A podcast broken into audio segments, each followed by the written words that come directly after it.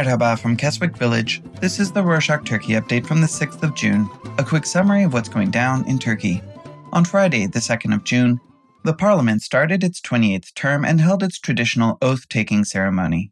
Recall that it was called into question whether the members of the Free Cause Party, or Hudapar, would take the oath as it conflicted with their ideology, Islamist Kurdish nationalism. However, all four of the party's members took the oath without any incident. Only one person had to retake the oath Osman Gökçek, a member of the ruling Justice and Development Party, and the son of Melih Gökçek, the former mayor of Ankara who's accused of corruption.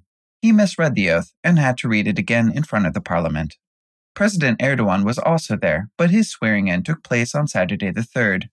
When Erdogan arrived at the parliament to watch the members' swearing in ceremony, the parliament got up to applaud and greet him. However, the members of the main opposition Republican People's Party, or CHP, the Good Party, and the People's Democratic Party, or HDP, protested against him by not standing up. Speaking of the opposition, the Good Party, a member of the main opposition, the Nations Alliance, announced that the alliance has broken off now that the election is over. The alliance had six members the Good Party, the CHP, the Democrat Party, the Felicity Party, the Democracy and Progress Party, and the Future Party. On Saturday, the 3rd, President Erdogan revealed the new cabinet members. He renewed all of the ministers except for the Minister of Health and Minister of Culture and Tourism. After taking office, Mehmet Şimşek, the new Minister of Finance, stated that Turkey has no choice but to return to more traditional economic models, as opposed to Erdogan's unorthodox theories. Sinan Oğan, the former presidential candidate who supported Erdogan in the election runoff, said that one of his conditions for supporting him was dropping Erdogan's theory that high inflation was the result of high interest. More on the economy. Following Erdogan's election win, the value of the Turkish lira has dropped to over 21 liras per US dollar. Just a week prior, it was around 19 liras per dollar. Philip Morris, one of the major cigarette companies in the country, announced that starting from Monday the 5th, it would increase the price of a pack of cigarettes by 5 liras, or a little over 20 US cents. Later on Monday, other cigarette companies, JTI and BAT, followed suit with the price increase. Back to the Free Cause Party. It turns out Ali Yüksel, one of the Hudapar's parliament members, had three wives. He officially has one wife. However, he apparently married two other women through a religious ceremony. There was controversy already about having an Islamist in parliament, and now there's backlash because the parliament harbors a person who acted against the constitution, which doesn't recognize religious marriages and polygamy. Moving on, on Thursday the 1st, the Supreme Election Board released President Erdogan's wealth in the official gazette. Erdogan merely has 1.8 million liras, or 84,000 US dollars, and is 5 million liras, or $235,000, in debt. This called into question the idea that Erdogan was swimming in cash.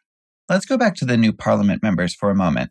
Can Atalay, who was sentenced to 18 years in prison for aiding an attempt to overthrow the government during the Gezi protests, was elected as a parliament member from the Workers' Party of Turkey in the elections.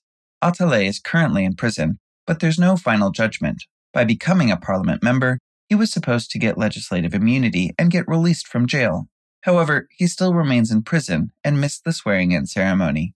The Constitution states that a person will only be exempt from legislative immunity if they are convicted of crimes that violate the integrity of the state, so there's a chance that, if there's a final judgment, he may not receive immunity.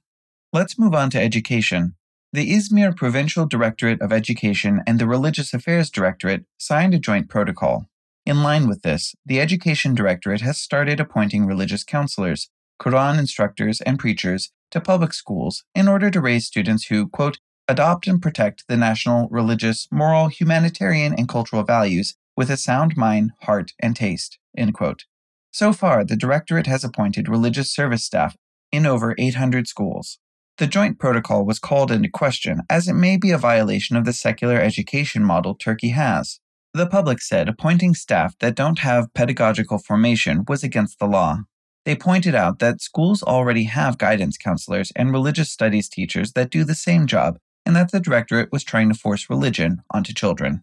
More on education. The Istanbul governor allocated over 200 schools in the city to the Turkey Youth Foundation, an Islamist foundation known for its close ties with the president, for a summer school project. The foundation will use the school's amenities for its workshops and reportedly, the schools will also encourage its parents to sign the students up for the summer school. On Monday the 5th, Erdogan appointed his former spokesperson, Ibrahim Kalin, as the chief of the National Intelligence Agency. Upon Erdogan announcing this, Umit Özdağ, an opposition figure, jokingly said that he wished Erdogan never quit football and Kalin never quit playing folk music, implying that if they followed their passions, they'd be happy and the country would be happier without them.